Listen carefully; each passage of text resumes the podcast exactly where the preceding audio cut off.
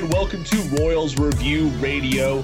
I'm your host, Jake Melham, and join me, of course, it's Mondays with Max. We got editor Max Rieper here with me tonight. Max, how you doing today? I'm doing doing good, Jacob. How are you doing? Well, doing all right. I uh, I feel like I need a nap after watching the Chiefs game. I'm, I'm not gonna lie. I was very stressed. Um, I'm about to go outside the house and chain smoke a little bit because I don't know how to get my blood pressure down, man. It was frustrating.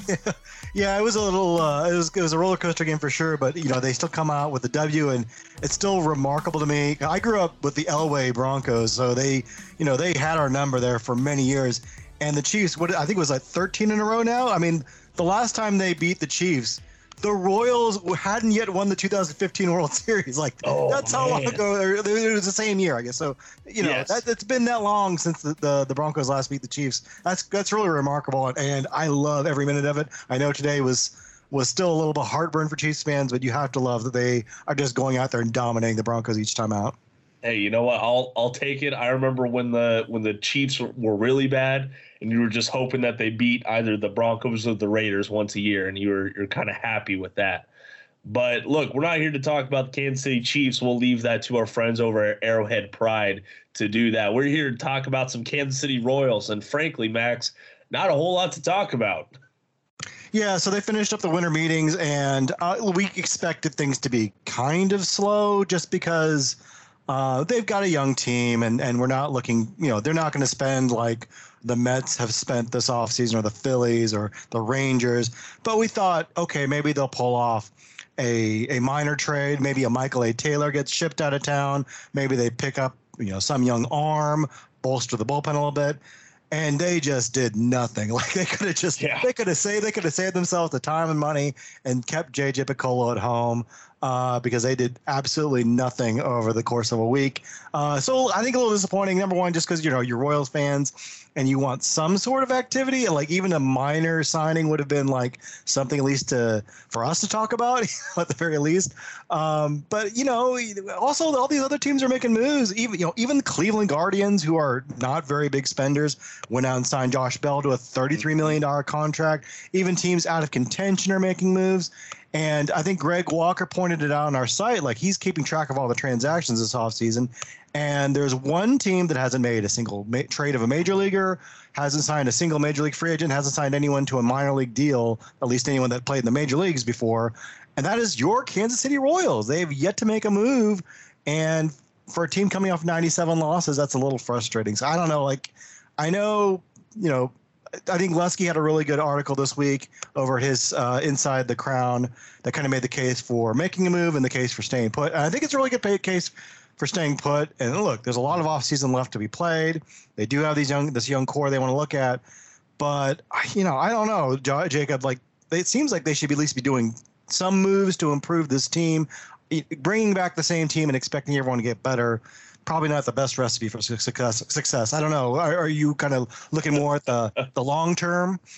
No, I I fully agree with you. There's enough holes as it is just going from the 2022 team that they at least need to retool. I'm not saying they have to rebuild it all, but ahead of the 2022 season, the light at the end of the tunnel was, hey, we have a lot of these young guys that are coming up through the farm system that we're going to promote throughout the 2022 season. Bobby Witt Jr., Vinny Pasquantino, Nick Pratto, just to name a few. Right now, this farm system does not have that. There's a few arms that I personally think can be innings eaters in 2023. But right now, the Royals do need to go out and make some moves to at least hold the team together right now. Not saying that they have to sign game changers or nothing like that. But, and I, I read that article from Mr. Lesky. I do love his work over there. If you um, if you don't know where to find it, he's over at Substack. You can check it out there. Get it right in your email inbox every single time. Um, I I loved his cases for both. Um, I will say, you know, going out and signing, say, like a, I don't know, like a, a, a, shortstop or a or a second baseman right now, just to make a move, that would cause more issues because you're taking time away from these young guys that can contribute for the next competitive Royals team. But right now, this Royals team does need at least one or two more veteran starters.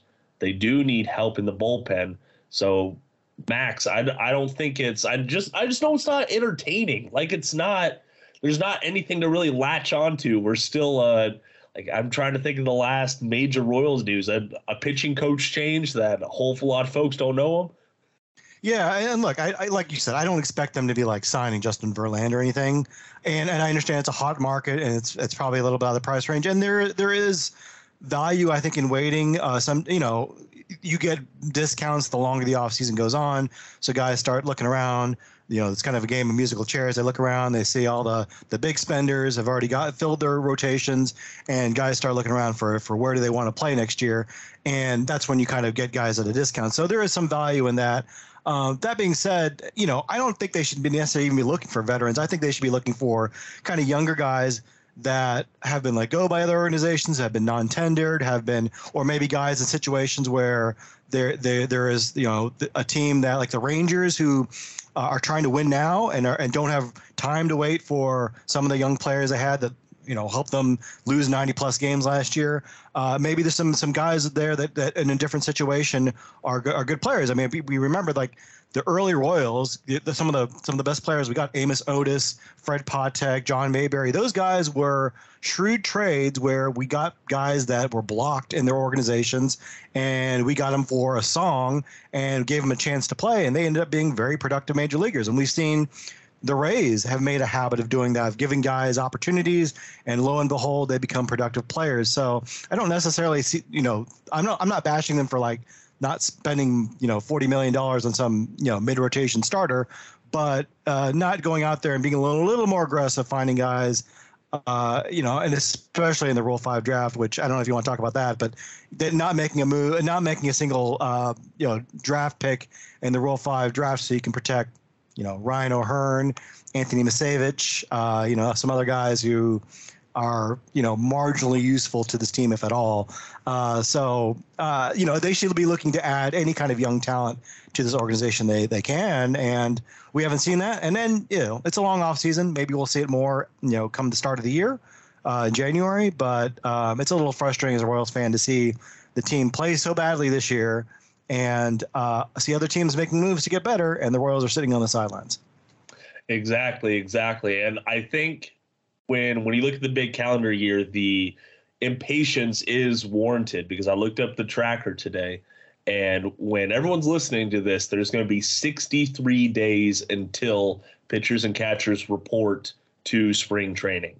So, in my mind, you want to allow some wiggle room for these pitchers at, or any free agent signing, excuse me, to get acclimated to the Kansas City Royals organization and for the coaches to really know who they are going to go down south with to start spring training. Uh, Max, you, you touched on the Rule 5 draft. I I think we're looking at that coin from from do, two different sides. I wasn't really expecting them to make any moves. Um, that's a lot of pessimism, though. After you know bringing back Ryan O'Hearn, and like you said, just there's some there's some players on this 40 man roster that are they're just kind of operating within the margins. Like they can be useful next season, but will they be useful the season after or the season after that? Like in the long term scheme of things, where do they sit with the Kansas City Royals? Now, what I was excited about from the Rule 5 draft is the fact that the Royals did not lose any players. Um, the two big headline guys who are making national headlines, I do want to add, were TJ Sikkema and Logan Porter. I, entering the Rule 5 draft, I really thought those two guys were going to be gone. Max, were you surprised that those guys stayed with Kansas City?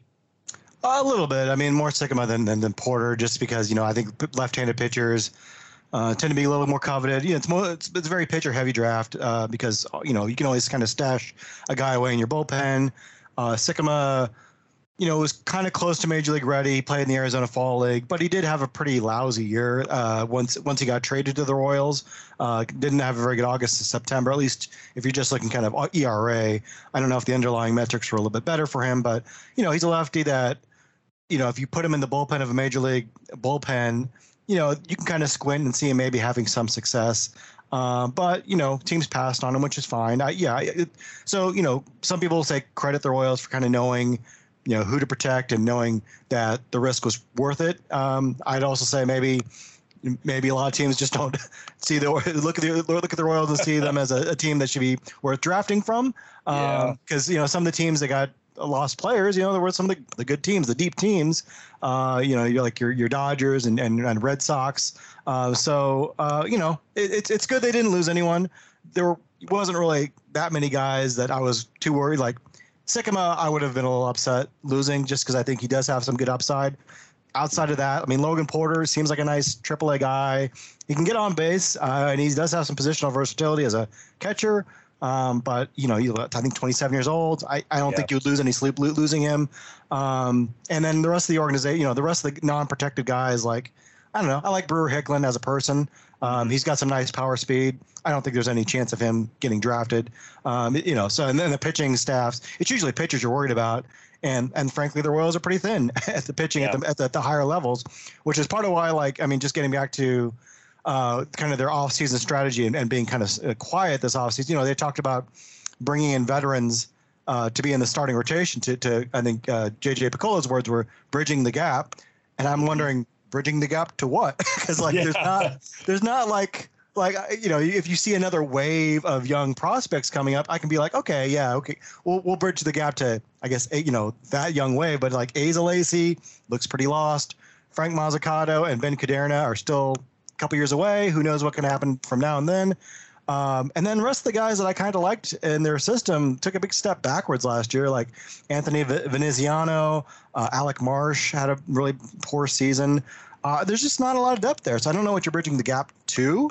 Um, but uh, you know, certainly they need some innings out of, of guys, and you don't want to have to rely on Kris Bubic giving you 160 innings, considering uh, he has inconsistencies. Uh, so I get you know adding a, start, a starting pitcher or two.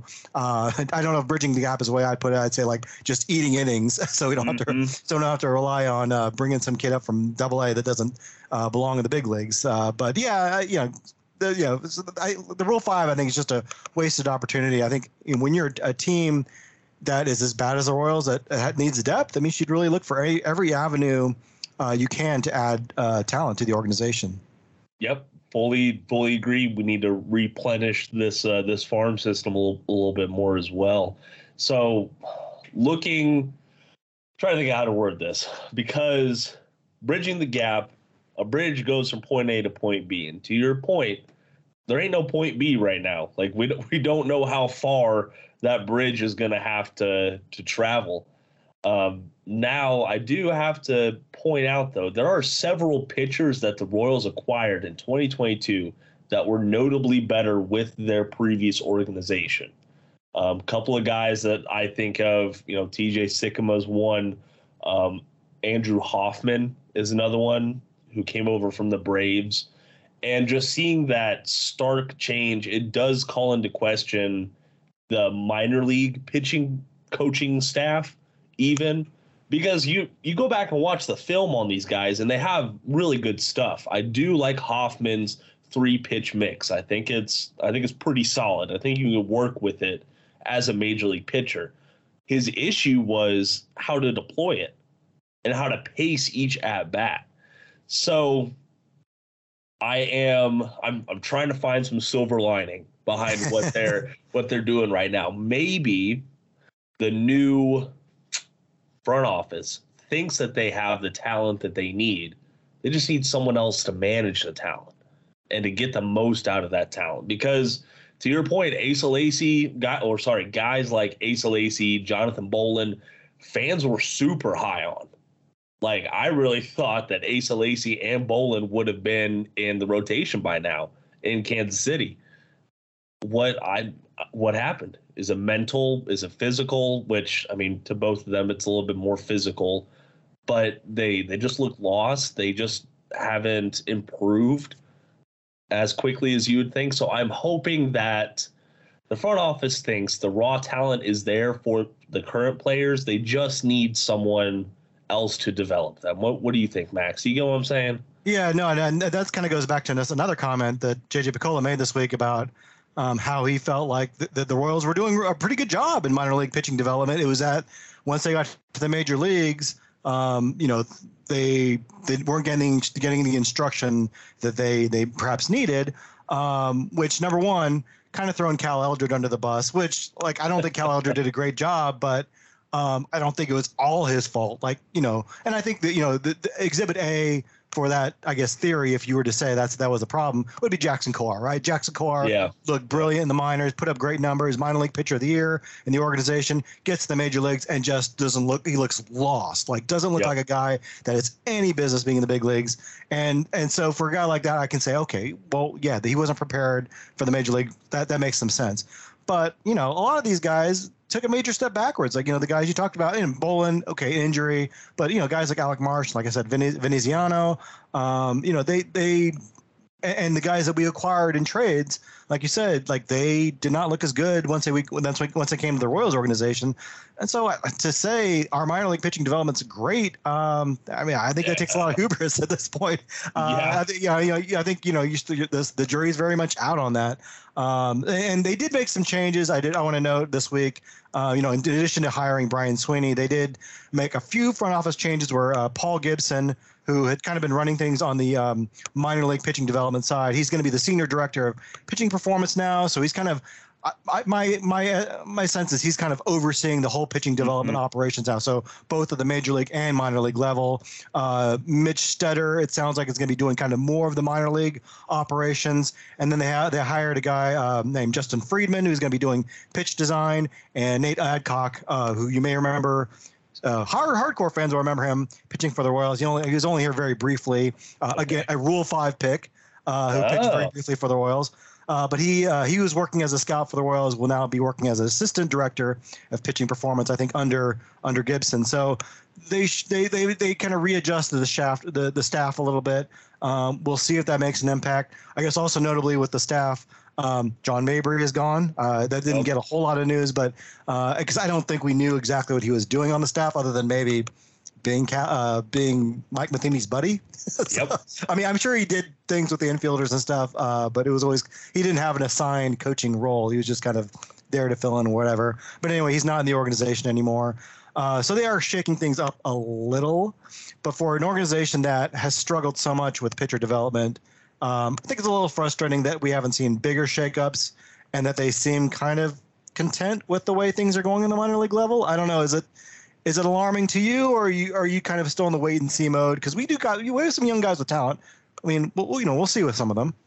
It's so much of the pitching development still goes back to this 2018 draft class, because kind of in 2022, I thought, all right, we're we've seen all of the 2018 pitchers in their full fullest. Like, no, we still have a lot of guys that were in the top five rounds that the Royals took that are not even sniffing the major leagues right now. So I do agree. I think it is an issue. However, um, to take the opposite side of this coin, I am very glad to see that they are making some changes at all because for years and years, and maybe this was Dayton, maybe this was Sherman, I don't know who made this call, but the Royals had one of the most antiquated coaching and development staffs in the league um, from not just analytics, which a lot of people point out they didn't have any devoted analytics folks, but from the non coaching player development side of the house. Because you have to have coaches to be hands on down in the dugout, down in the bullpen with them every day. But you do need to have folks that are away from that, that are there to focus on the player as a person and also to break down that player's performance in game and in training. So the, the Royals didn't have a whole lot of that. Their coaches were kind of covering down on, on both sides. And for some of these older coaches, that is too much. And they just cannot invest the time and energy that these young players needed. So I am glad to see that they are adding new titles. I don't know. I'm hopeful that with those new titles come new responsibilities. You know, that's the, you can kind of put lipstick on a pig and it might still be a pig but if you could teach the pig to stand on its hind legs, you got something going on, right, Max? I mean, it's I'm I'm hopeful. I am. I don't think it's going to be overnight.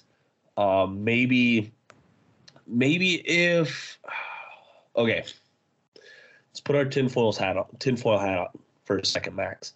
So one of the big gripes about Kansas City Royals fans is that Joel Sherman, or sorry, Mr. Sherman, might just be in charge in sense of like the Royals are financial investment, you know, to get the most bang for his buck. I don't ascribe to it at all. But if that is his idea, then Picollo can go to Sherman next year and say, look, we added all these positions in all these specialty areas and we improved in said specialty areas. You can go back and say, could you please invest more money so that we can get better people in these positions and also expand it. D- does that make sense, Max? No, I think you're absolutely right. I, I don't I, I, I don't think he's in it this to just I, make I money. either. Yeah, yeah, yeah. No, I know, I know, I know there are fans that do think that. I do think he his his meaning is, is good. Like I think he is wants the Royals to be competitive again and wants a crown jewel for the you know the city of Kansas City. Um, and so I, I do think he'll make the investments in the front office and in, in, in upgrading the infrastructure. And I do think they are moving in the right direction. I do think they are taking a more data uh, driven approach. Um, I think he's going to try to put a similar apparatus to what he saw in Cleveland when he was a minority owner there. Um, that's great the, the thing is though they're playing catch up. You know they're playing they're yeah. a couple years behind the rays or a couple years behind cleveland and they need to be ahead of the curve. They need to be ahead of where the yankees and dodgers are because they can't outspend them. And so they need to be doing what's what's the next thing. Uh, and so i do kind of feel like jj picollo is kind of he's kind of he has to play catch up and that he has to he's kind of saying the things that the rays said five years ago. And hopefully we can get to a situation where he's got enough people in place that they are ahead of the curve there, and they will be the ones that oh the Royals are the model organization. Everyone wants to do it the, the Royals way, um, but we'll have to see. I mean, a, there's a long road ahead of them, um, and I, you know as far as Sherman and spending though, I we'll, we'll have to see. Uh, yeah, I, I, I think it's kind of a blank slate at this point. Um, I I think there's some worries that he, he would run the team a little bit like Cleveland uh, has run the Guardians, uh, yeah. the ownership there, where they're competitive, yeah, but they don't invest a lot in player payroll. They may invest a lot behind the scenes to make give them success, but you don't see them splurging on free agents or even locking guys up to long term deals a lot of the time. Mm-hmm. I could see Sherman running like that, uh, running the team like that. I could see him running the team like Glass did, where you know he'll spend a little bit of money, but not a lot when the team is losing. But if the team's in a position to succeed, he'll splurge. Uh, that would make a little more sense to me. Yeah. Um, you know, I could see him also just putting making a big splash to try to win a vote for the stadium, or to, well, once they move into the stadium, maybe they make a big splurge. So we'll have to see. Um, I'm not going to read too much into the fact that they're going to be pretty quiet this year, just because I think a lot of teams in this situation would probably be pretty quiet. You know, let's try to yeah. get a let's try to get it going with homegrown talent. Let's wait a year, and then we'll kind of you know start get start adding pieces to these young players. But um, you know, uh, as Lesky wrote, the clock's ticking on Bobby Witt Jr. You know, yeah. clock's ticking on on Vinny Pasquantino. You know, uh, the clock's ticking on a lot of these guys, and you need to start fielding competitive teams if you want to maximize that window for some of these players. It, exactly, and so that that does call into question what what does this front office believe their timeline is? Because I, I think about the Guardians and when they underwent kind of their mentality shift and in my mind, it's either 2017 or 2018 when they noticeably started changing up scouting and coaching and how they approached the game. And they're just now really reaping the benefits of those changes. So, from a fan perspective, it is going to be really frustrating to tell folks, "Hey, we're we might be hitting the reset button on on this whole thing." And I Max, I, I'm sorry, I'm flipping it back to you so many times, but would you would you rather they be transparent with it, or would you rather them try to find another way to not have to wait so long?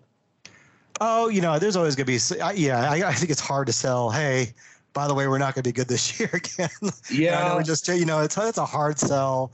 Uh, so I get not being totally upfront. I mean, it, you know, you sell this as you know we're going to go with the young kids, and look, fans have been asking to play the kids. You know, yeah. all the summer we heard play the kids, play the kids.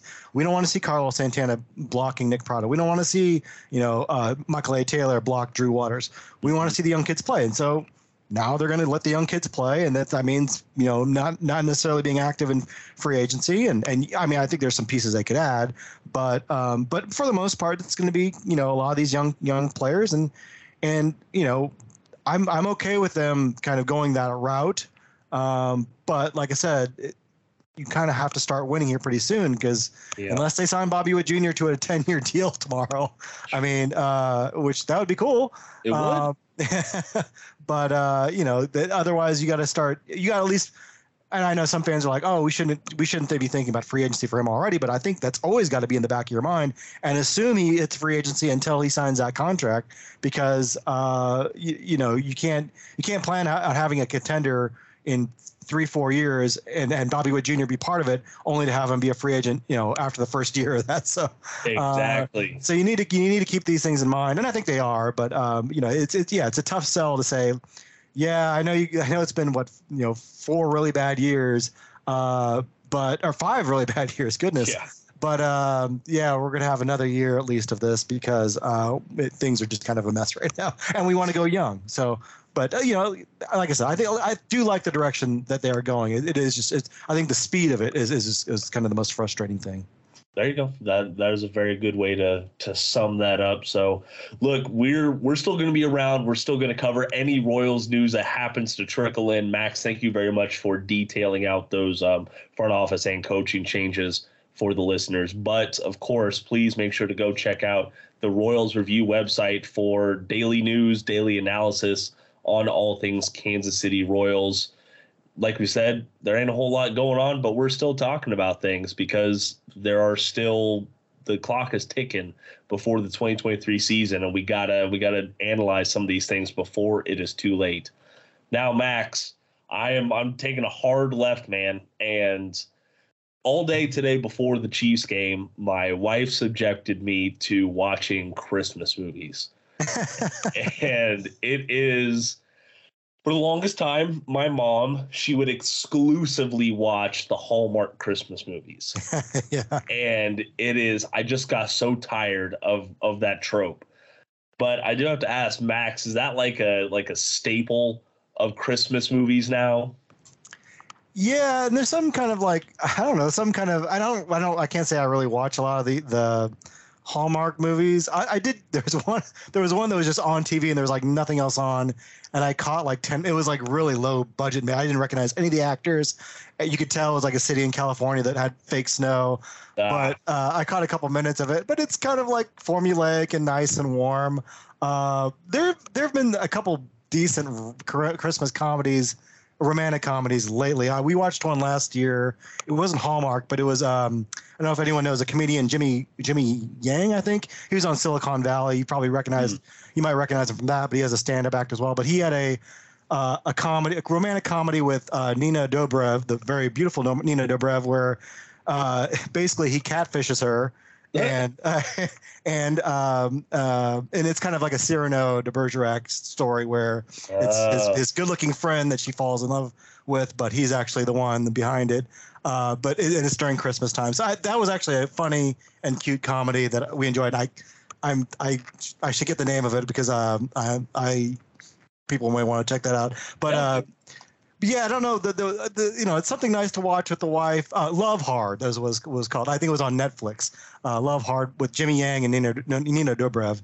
Uh, so that was a decent uh, Christmas romantic comedy. But I don't know. Do, is, are you more about the traditional uh, Christmas movies? I, so there are still so many of the staple Christmas movies that I've I've not watched, frankly. Um, my, you know, I grew up in a very, very conservative Christian household. And so the idea of my parents showing me, you know, National Lampoon's Christmas Vacation was on the farthest thing. Yeah. And frankly, you know, I'm 25 years old. I still haven't sat down and actually watched that movie. Um, I just haven't been able to latch on to a Christmas movie that's been made in like the the past 30 years. I still I still love White Christmas. I I think that is that is a classic. I know it's super long, but I think the story's nice, and I I think what you said about the Hallmark movie is spot on. It just makes you. It's nice and light, and it's warm. Yeah. You know, it's, it's like a glass of warm milk. yes, exactly. or exactly. eggnog, I guess. Eggnog. Ah, there you go. Without without the alcohol. yeah, well, with with or without, whatever makes you feel warm inside, Yeah. right? But it's I I like the Hallmark movies for what they are. I'm not the person who's going to sit down and watch every single new one they have because it seems like they're putting out a new one at least two or three times a week, man. Like they're pumping these out like like rice cakes or something. Well, and everyone else I think is kind of caught on that that people kind of like these in a sometimes ironic, but sometimes not ironic way, like because they because they are kind of comfort food, and people remember kind of growing up with these, I guess. And Mhm. so I've no, Netflix has a ton of these kind of movies. I think Amazon has got a bunch of these now, like, and they're they're like right up there. I, maybe that's because of our algorithm. I they know my wife likes kind of romantic comedies, and so they're they're pushing it, pushing Yeah. it towards. But yeah, um, they they're they're they're definitely pumping them out. That's for sure. Um, Well, but yeah, I yeah, would- the, you can't go wrong with the classics like White Christmas and uh, oh, It's a Wonderful Life is another you know classic one. Um, Mm, yes. the good old good old Charlie Brown. That's that's Yeah. another good one. Yeah. But see, like those are all looking at the grand timeline. Like those are some really old movies now. Yeah. You know, those were uh, those are classics growing up. But shoot, you know, teenagers nowadays they might not even know who the heck Bing Crosby is outside of his singing career. Well, I asked I asked my kids if they wanted to see uh, Muppet Christmas Carol, oh and they, yeah, and and they didn't know. They're, they're like, I was like, you know, it's a Christmas Carol story. Scrooge. They're like, who's Scrooge? Like, oh, my gosh. gosh. I've shown you guys Christmas Carol before, so we're gonna have to, we're gonna have to do the Muppet Christmas Carol sometime this week because they're apparently not familiar with the story of Scrooge, which is uh, that's that's on me. But uh, yeah, we'll have to expose them to some of the classics, uh, and and uh, there's there's plenty out there, so I don't think we're having any shortage. No, no. And you know, while we're offering up suggestions, I will have to say there's one on Apple TV that I was skeptical going in. It has Ryan Reynolds and Will Ferrell. It's called Spirited. yeah. and have, have you watched that one? no, but I've been meaning to watch it. I was gonna I was gonna have my older boy and I watch it uh, sometime. I really enjoyed it. It- Like I thought it was going to be really cringy, but the story was really good. It was really well put together. Um, I don't know how much auto tune they used on Will Ferrell, but man, like that guy sounded good. oh, because it's a musical, right? Yeah, it's a Yeah. it's a musical for the most part, and I am I am partial to musicals. I Yeah. I do like them. That's funny. Uh, so it, it might not be for everyone, but Yeah. I thought it was it was pretty spot on. and A different take on the Scrooge story. But look, to all of our listeners, if you have any Christmas movie suggestions, please tag me on Twitter at jmildaham. I would love I, I would love to start compiling a list, even if they're bad, if they're good, if they're ones that you grew up with growing. I would love to expand my holiday movie horizons. So I will be your guinea pig and I will come back reporting to Max on my progress. but Max, you have to make sure to get him to watch at least Christmas one Christmas Carol, all right? Well, again, we'll do Christmas Carol uh, for sure. But I was, this is probably they're at a good age where they can start watching stuff that isn't like really little kid stuff. Probably Okay. not, you know, not the R-rated stuff, but uh, you know, Yeah. I, I, the, the the Ryan Reynolds one I think was with PG-13. Maybe Yeah. for the older boy, I think could, that's probably okay. But uh, yeah, well, there's they they love the Home Alone. The younger Mm-hmm. one loves Polar Express, which we saw at Union Station on their humongous Oh, screen, which is a real treat. Um, that's one of his favorite movies of all time. So uh, that's pretty neat. But but yeah, a lot of good classics out there. This is a good time to bust out the classics, and uh, you know, it's it's this is what you remember when you get older. You're like, okay, yeah, I remember I remember watching this every every year. We gathered Yeah. the family around, we watched this all together. So uh, that's kind of nice nice to, to to start some memories like that.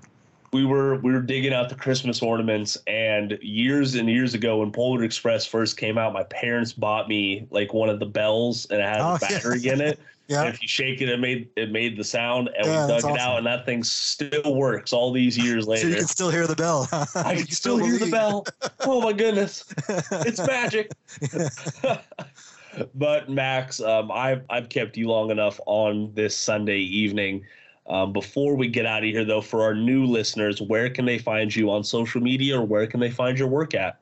Uh, so yeah, check us out at royalsreview.com. Uh, we don't have a lot to write about as far as transactions, but we you know we'll probably come up with some trade ideas or free agent targets. I've actually been kicking around an idea about uh, comparing the young talent on the Royals com- compared to some other teams, um, so we can kind of see how they stack up. But uh, we'll always be on top of um, all the latest news. And you can check us out on Twitter at Royals Review. And my own personal account is uh, at Max Rieper, M A X R I E P E R. Uh, so yeah, check, check, us, check us out sometime.